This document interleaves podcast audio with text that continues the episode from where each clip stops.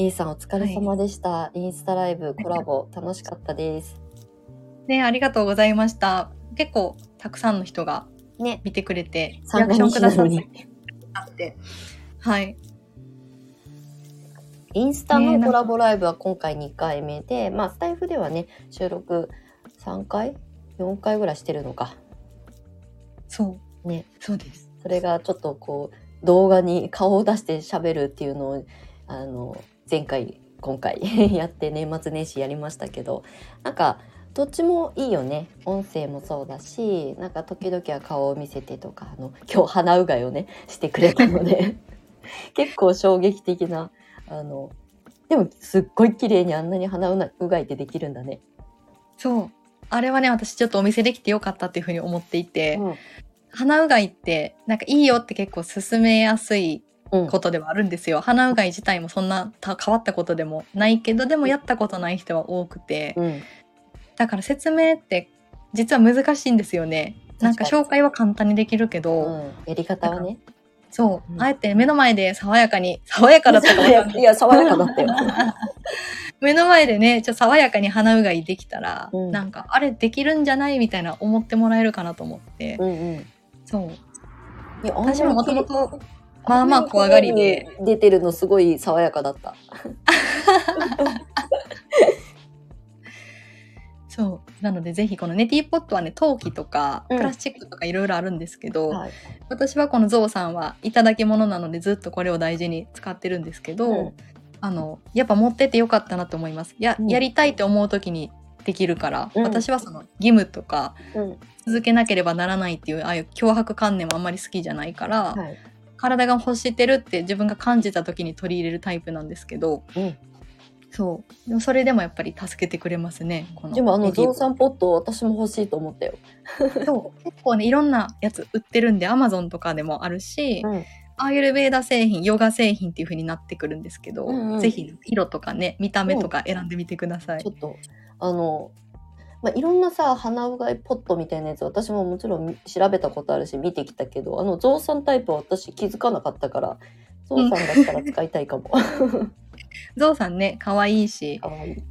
なんかねセラミックとか陶器もあるんですけど、うん、なんか割れちゃったら怖いなって思うじゃないですか、うんうん、プラスチックはねなんかまあプラスチックやけど結構軽いし持って歩けるし、うん、安心感はあります。なんかやっぱ道具ってもちろん、まあ、できればね自然素材のもの、まあ、ガラスだったりとか陶器の方が、まああの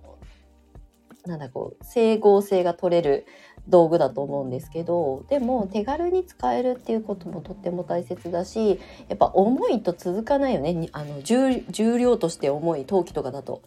うん、そうなんですよね、うん、手軽に使えるっていうのが一番大事だと私も思ってるから、うん、ちょっと後でゾウさんあのググってみますはい見てみてくださいね。もう塩と水あればいいし、それこそクレイをね少し混ぜてっていう話もあれば、私みたいにターメリックをねほんのちょびっとですよ、粉が浮かへん浮くか浮かへんか程度の本当にちょっと程度にね、そう、うんうん、そうやっぱり自然の恵みが体を助けてくれるから、うん、そう、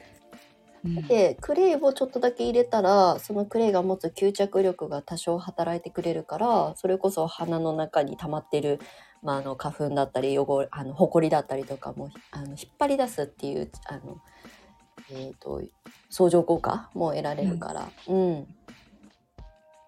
いいちょっと鼻うがい今年デビューしてみようと思いますやってみてください、うん、コツはやっぱり顔を傾けすぎないこと。はいわかりました。なんかねよく聞くのはなんか耳痛くなっちゃったとか水が出てこないとかってよく聞くんですけど、はいはい、それやっぱり顔を横に向けすぎとか、はいはい、あの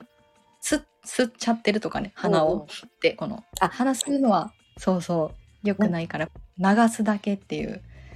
あの力が入っちゃうからね、きっと普段こうねあの鼻を噛むっていう動作はみんなやるけど、こう鼻の中に何かを入れるっていう、はい、やっぱ体がちょっとキュッとこう縮まるのでなんか、はい、あのふっとなんか力が抜けた時に変なとこ入ってっちゃうとかね、うん、そうと思うし、あの耳の方とか、ね、おあの後頭部の方までなんか痛くなっちゃったりとか、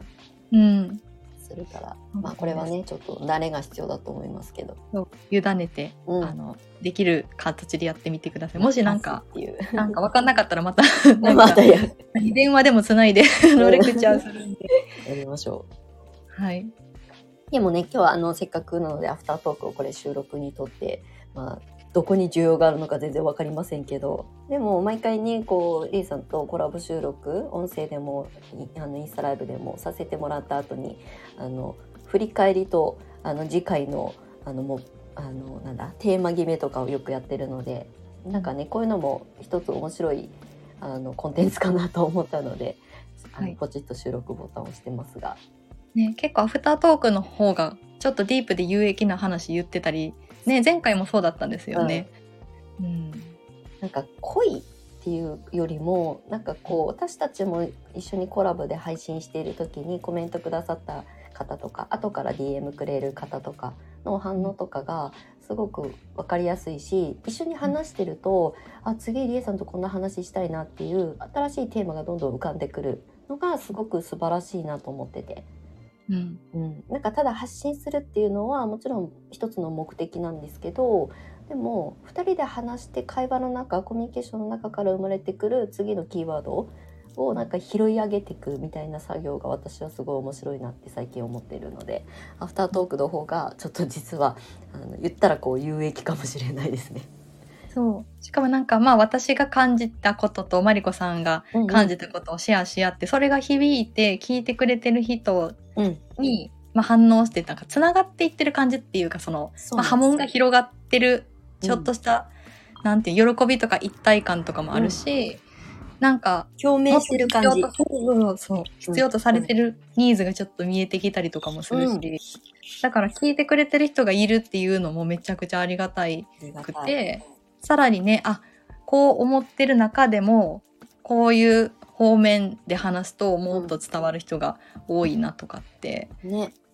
なんかこう、うん、トークテーマとか、うんまあ、今日はあの一応分かりやすく花粉症っていう風にしたし、だからこそ多分こう質問もあの投げてくださる方、あの事前にね ディーエム あの質問箱にかえあの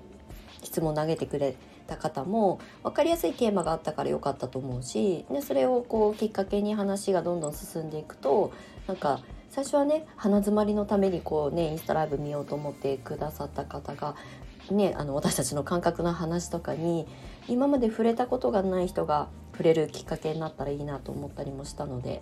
うんうん、トークテーマは大事だねやっぱり。そうですね、うん、そうなんか深く掘りすぎてるからこそなんか私たちもなんていうの結構深い海に潜ってる状態にもなるけど、うん、なんかピックアップして浮いてくることってやっぱ人それぞれ症状とか、うん、なんかピンポイントだったりするじゃないですか、はい、なんか昔の私だったら多分生理痛めちゃくちゃひどいとかだったと思うし、うんうん、でもそれがまさか自分の体質がどうとか、うん、なんかマインドがどうとかって全く思ってなかったから、うん、もう必死に生きてたから、その時って痛いもんしょうがないし痛み止め飲むしか無理やしみたいな感じで、うん、それがあの最適解だと思ったからね。そうそうそうそうそうそ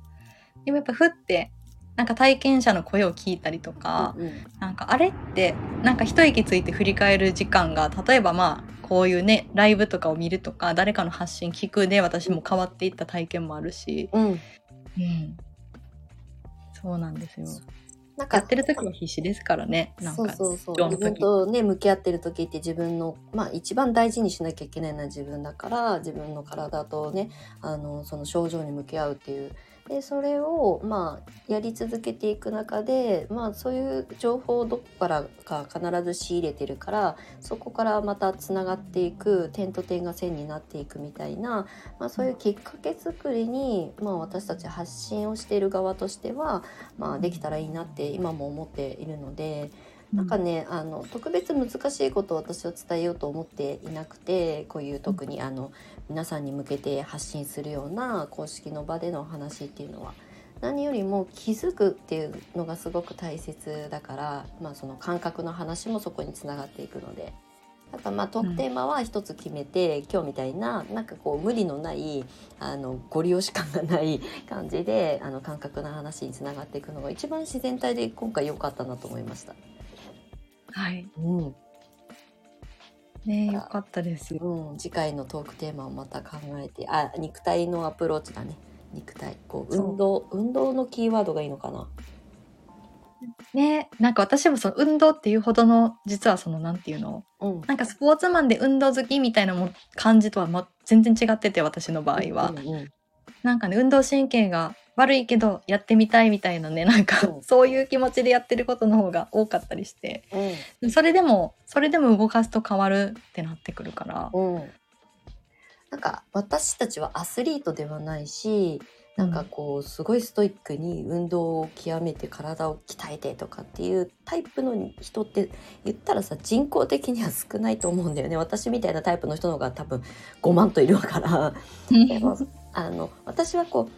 アクティブに、その今はもう海に出たりとか、もうサップも湘南離れてからやってないし、だけどまあちょっと散歩をするとか、ちょっと山登っただけで筋肉痛とかって普通になっちゃう人だから、でもその時にも自然療法というかクレイセラピーがあって、まあ、お風呂であのクレイバスに入ると、まあ、筋肉が和らぐとかって、こういう体験はたくさん持ってるので、運動しないがゆえにね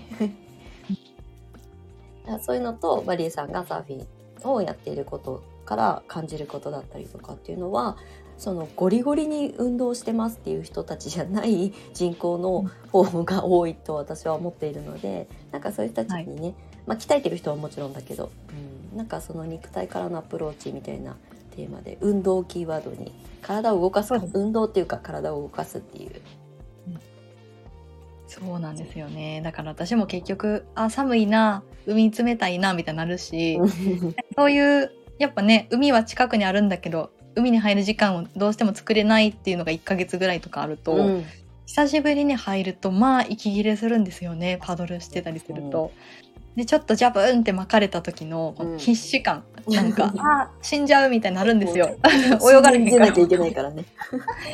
そう、でもああいう息切れ感とかって体力のめっちゃバロメーターになってくるし、うんうんうん、みんなが寒くないよって言ってて私だけ寒いって言ってたら、うん、やっぱ内側が冷えてるんだなって気づきにもなるから、はい、なんか体を動かした時の自分の体の反応を見るっていうのが、うん、最近やっと分かってきたんですよね、うん、前は楽しくてやってただけだったんですけど、うんうんうん、あ、なんか自分のこと見てる時間になってたんだ、運動とかその体を動かすのってってなってくると、うん、なんか視点がちょっと別視点が入ってきて、うんうん、変わってきたんですよね。だからこれはちょっと私の成長だなっていうふうに思ってるんですけど、うん、なんかヨガのクラスとかも昔は哲学の方が好きだったから、うんうん、あの体もともとね、本当にそれこそ運動嫌いじゃないけどどんくさい、体が硬い、うんうん、あのちょっと不器用っていうのがあるから、うんうん、なんかね、筋肉痛になりそうなことってプルプルプルプルって、うん、耐えるのがもうちょっと辛かったりとかもしてたんですけど、だからやらない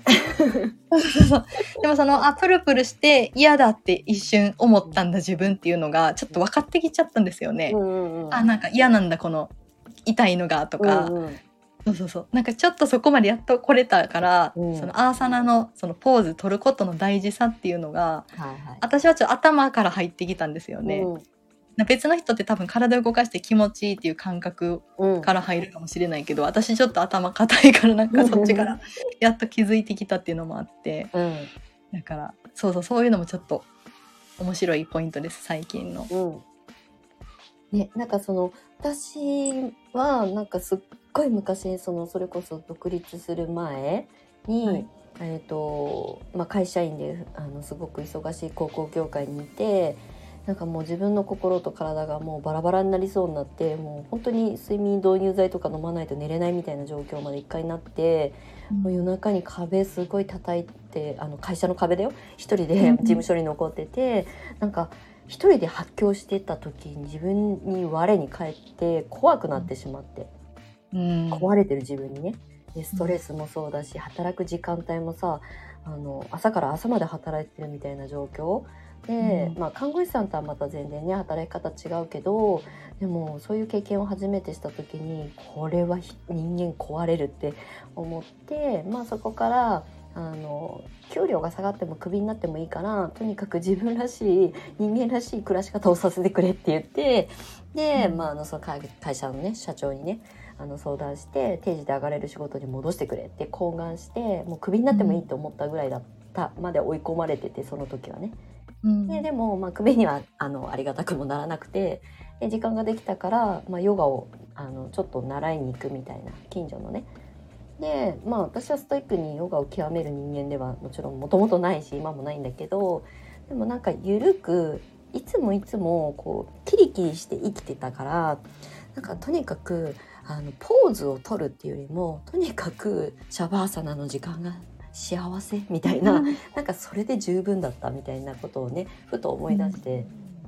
なんか自分の体に合うその、まあ、運動の仕方とかねっていうのをあの取り入れながら、自分に合うあのペースだったりとか、急にこうストイックなことやり始めると筋肉痛になるし、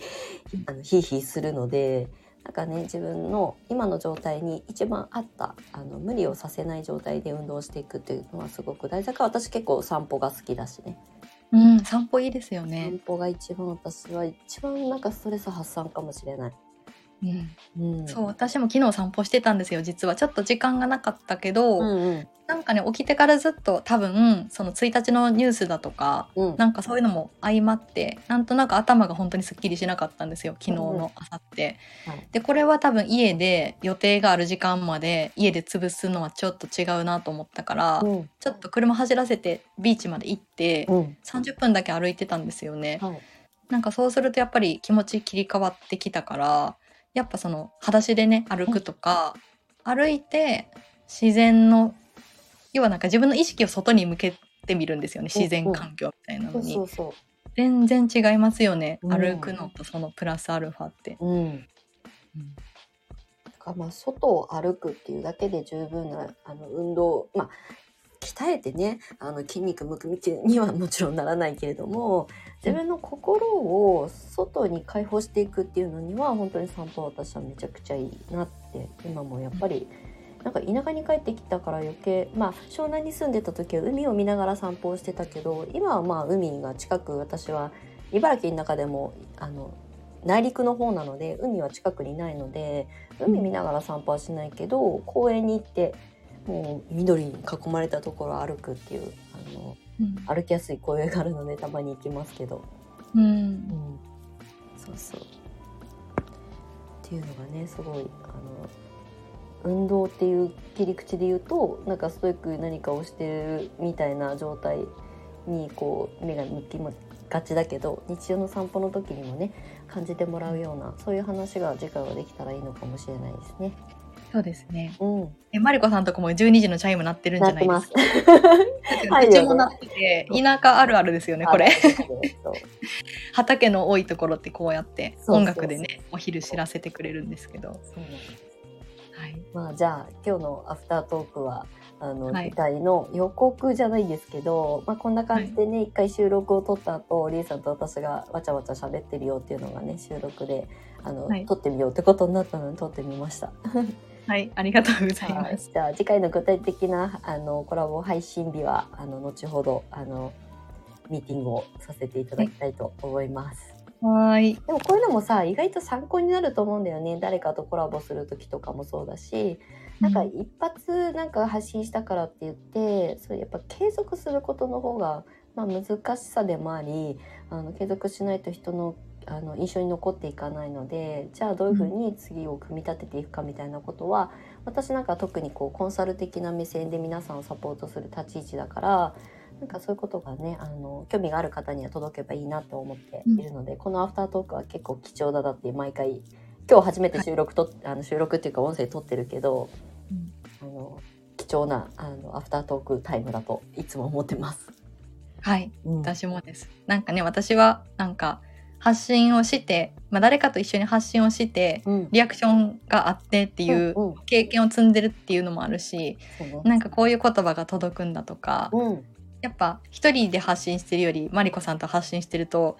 なんかにばいさんばいになっていくわけじゃないですか、うんうん、内容がなんかその喜びっていうのもあって、そう掛け算だよね。そうそう、掛け算掛け算本当に。そう、うん、じゃあまた次回のテーマはテーマ、はい、固めて